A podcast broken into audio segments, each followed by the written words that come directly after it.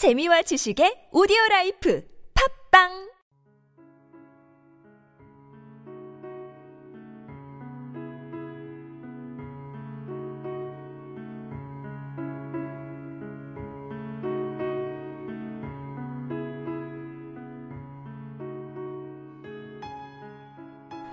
미움이 그친 바로 그 순간. 제2부 사소한 상처에 대하여.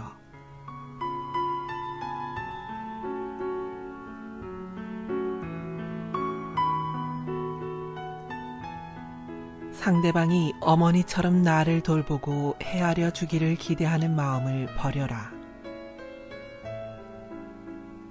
기대한다는 것은 곧 실망하고 상처받겠다는 것이다. 기대는 안개와 같다. 기대는 우리를 속이고 헤매이게 만든다. 기대는 우리 마음을 멍들게 하고 관계를 파괴한다. 그래서 어떤 사람은 자기 방문 앞에 이런 팻말을 붙였다고 한다. 아무것도 기대하지 않는 자는 복이 있나니 실망하지 않을 것이다. 상대방에 대한 기대는 관계를 멍들게 할 뿐 아니라 그 관계조차 즐기지 못하게 만든다. 예를 들어 부모는 자녀가 아기일 때 하루빨리 똥오줌을 가리기를 기대한다. 그것이 끝나면 어서 커서 학교에 들어가기를 기대하고 사춘기가 되면 어서 그 기간이 끝나기를 기대한다.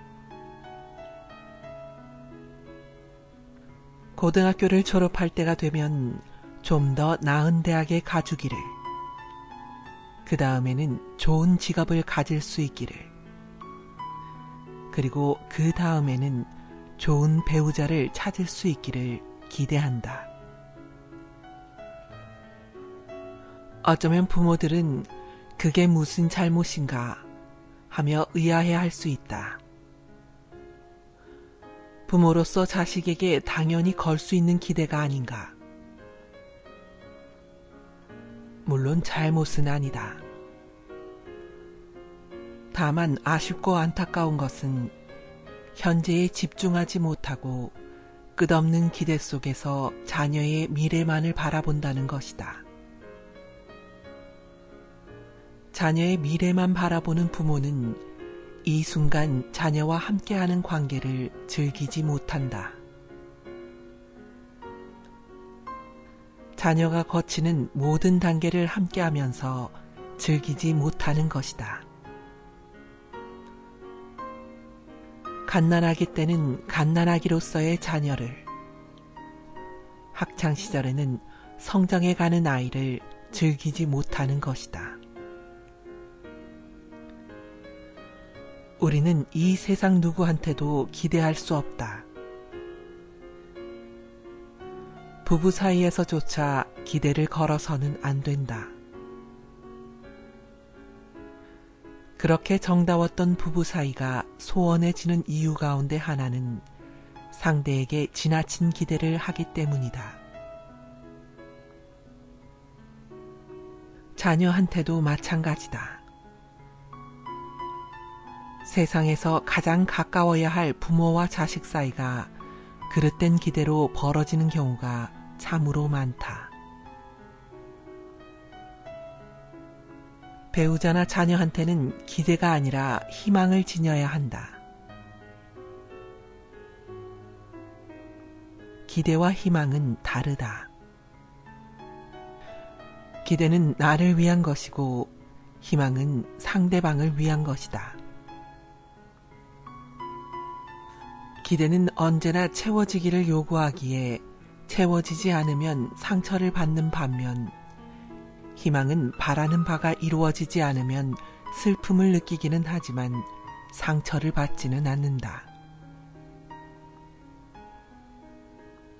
기대는 일방적인 자기 중심의 바램이지만 희망은 상대방 중심의 태도이기에 상대방이 정말 잘 되기를 바랬다가 그렇게 되지 않아서 슬픔을 느끼는 것이다. 자녀에게 희망을 갖는 부모는 그들의 재능과 꿈을 먼저 헤아려주며 바람직한 인생을 살기만을 바란다. 하지만 기대하는 부모는 자녀의 현실적인 조건을 고려하지 않은 채 무엇이 되기만을 요구한다. 피만 보면 기절하는 자녀에게 의사가 되기를 강요하거나 손가락이 짧은 자녀에게 피아니스트가 될 것을 강요하는 것이다. 부모의 기대를 충족시키기 위해 복종은 하지만 그 자녀는 자기가 하고 싶은 것을 하지 못하여 문제가 되고, 반대로 부모의 기대를 저버릴 때는 부모가 배신감으로 가슴 아파한다. 결국 기대로 인해 부모와 자녀 사이에는 심각한 갈등이 일어나고 상처를 주고받을 수밖에 없다. 필자는 자기 자녀를 앞에 두고 이렇게 말하는 사람을 본 적이 있다. 나는 네가 이번 학기에 공부를 잘해서 전액 장학금을 받도록 날마다 기도하고 있단다. 이러한 기도는 자녀에게 격려와 위안이 되기는커녕 엄청난 부담과 스트레스를 줄 것이다. 자녀든 친지든 또 친구든 다른 사람에게 기대하며 산다는 것은 상처를 자초하는 태도이다. 우리는 일상 안에서 얼마나 쉽게 섭섭해하거나 배신감을 느끼는가. 며칠 동안 아무도 찾아오지 않고 전화 한 통 없고 편지 하나가 없으면 우울해진다. 챙겨줄 만한 사람들이 명절이 다가오는데도 선물 하나 하지 않는다든가, 주말인데도 아무도 함께 놀러 가자고 초대하지 않는다면 우리 마음은 쉽게 우울해지고 소외감을 느낀다. 그러면서 내가 상대방에게 베풀어 준 것과 상대방이 나에게 한 태도를 비교하게 된다. 왜 내가 늘 먼저 전화해야 하는가? 먼저 전화 좀 해주면 안 되나? 왜 매번 나만 식비를 내야 하는가? 저 사람은 왜 한 번도 나를 대접할 줄 모르는가? 지난번 그 집에 방문했을 때 나는 얼마짜리 선물을 했는데 그 집은 겨우 이런 것을 갖고 오다니. 우리나라에서 오랫동안 산 한 외국인에 따르면 한국은 보상 심리가 무척 강하다고 한다. 작은 친절을 베풀면 꼭 무엇인가 보답이 오기를 기대하며 그렇지 않으면 섭섭해한다는 것이다. 또 한국인들은 상대방이 나에게 상처를 주면 어떤 식으로든 갚아야만 직성이 풀린다는 것이다.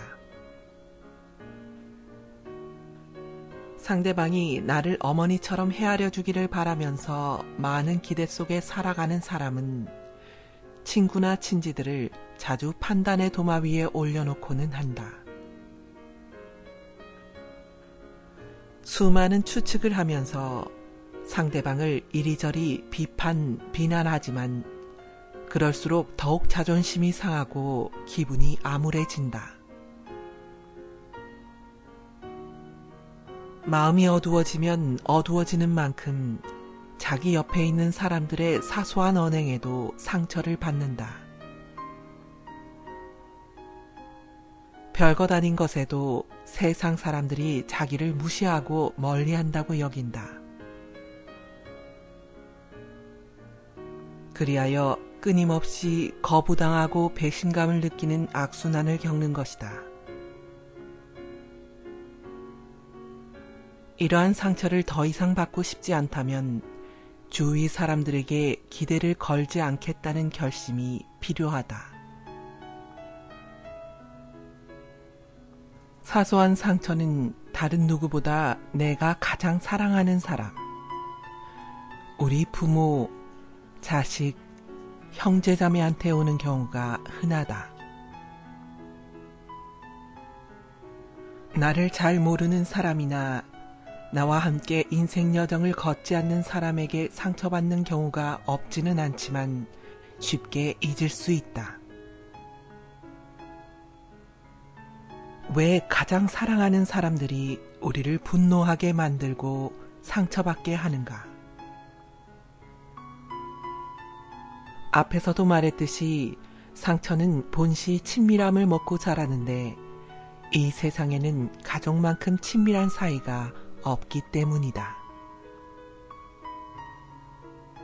그렇기에 내가 그들에게 거는 기대를 당연한 것이라고 여기고 또 그만큼 기대하는 바가 크기에 상처도 더욱 크고 깊게 받는 것이다. 상대방에게 자기중심적인 기대를 하면서 받는 사소한 상처들은 섬세한 사람들일수록 더 많다. 이들은 누군가를 사랑하게 되면 자기 사랑을 퍼주고 싶어 애를 쓴다. 상대방이 도움을 청하지 않아도 섬세한 마음에서 우러나오는 호의를 상대방에게 무조건 퍼붓는다. 이런 사람들이 받는 사소한 상처는 어떤 것들인가? 이제까지 나는 너를 위해 이렇게 많은 것을 베풀어 주었는데 왜 너는 베푸는데 그렇게 인색한가? 내가 지금 이러이러한 도움이 필요한데 그것을 꼭 내 입으로 말해야 되는가? 내가 정말 나를 사랑한다면 알아서 해주어야 하는 것이 아닌가? 존 그레이에 따르면 많은 여성은 자기가 바라는 것을 말해서 받게 되면 상대방이 자기를 사랑하지 않는 것이며 그 행위는 진심에서 나온 것이 아니고 엎드려 절받기라고 생각한다. 또는 상대방이 내 잔소리 때문에 마음에도 없는 것을 해준 것으로 여긴다. 상대방이 어머니처럼 알아서 헤아려 주기를 바라는 사람은 많은 경우 마음이 부글부글 끓을 때가 되어서야 자기가 바라는 것을 표현한다. 상대방이 자발적으로 해주기를 기다리다 할 수 없이 말하는 것이니 그 말이 곱게 나갈 수가 없을 것이다. 상대방이 나를 헤아려 돌보아 주기를 바란다는 것은 비현실적이며 무리한 바램이다. 내가 바라는 것을 말로 분명히 표현하는 것은 엎드려 절받기가 아니오 자존심을 상할 일도 아니다. 그것은 현실적이며 타당한 태도이다. 사랑하는 관계 안에서 쓸데없이 에너지를 낭비하고 싶지 않다면 자신의 바램을 상대방에게 표현해야 한다. 더 이상 감나무 밑에서 입을 벌리고 감이 떨어지기를 기다리는 행위는 하지 말아야 한다.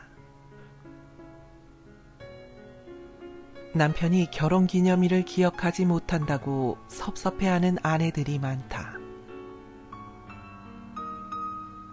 둘이 서로 중내산에 사랑하다 결혼했건만 그 신성한 기념일을 챙기는 것은 대부분 아내의 몫이다. 결혼기념일이 다가오면 아내는 설레는 마음으로 남편에게 줄 선물도 마련하고 애정이 가득 담긴 카드도 쓰지만 남편은 기억조차 하지 못한다. 그리하여 그 좋은 날 아내는 상처를 받는다. 그리고 그 다음에 결혼기념일이 다가오면 아내는 어디 올해도 결혼기념일을 잊기만 해봐라 하며 벼른다. 결혼기념일 같은 중요한 날을 잊어버리는 남성도 문제지만 표현하지 않고 기대만 하는 여성도 문제다. 여성만큼 섬세하지도 낭만적이지도 못한 남성은 일에 빠져들면 아무리 결혼기념일이라 해도 기억하지 못할 수도 있다. 그러니 기다리면서 화를 쌓기보다는 남편에게 미리 알려주는 것이 좋다.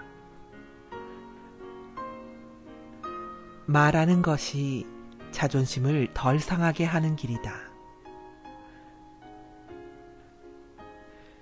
그래도 말하는 것이 엎드려 절박기라는 생각이 든다면 달력에 붉은 매직펜으로 동그라미 표를 해놓아라. 그래도 안 될 것 같으면 동그라미 옆에 중요하다는 뜻으로 별표도 해놓아라. 그러면 남편은 이날이 무슨 날인데 이렇게 강조했냐고 물을 것이다.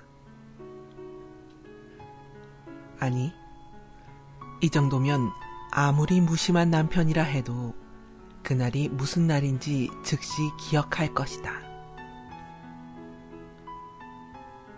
자기가 바라는 것, 필요로 하는 것을 상대방에게 분명히 표현하는 것은 상대방이 나를 사랑하고 또 나를 위해 최선을 다할 수 있는 사람임을 믿기 때문이다.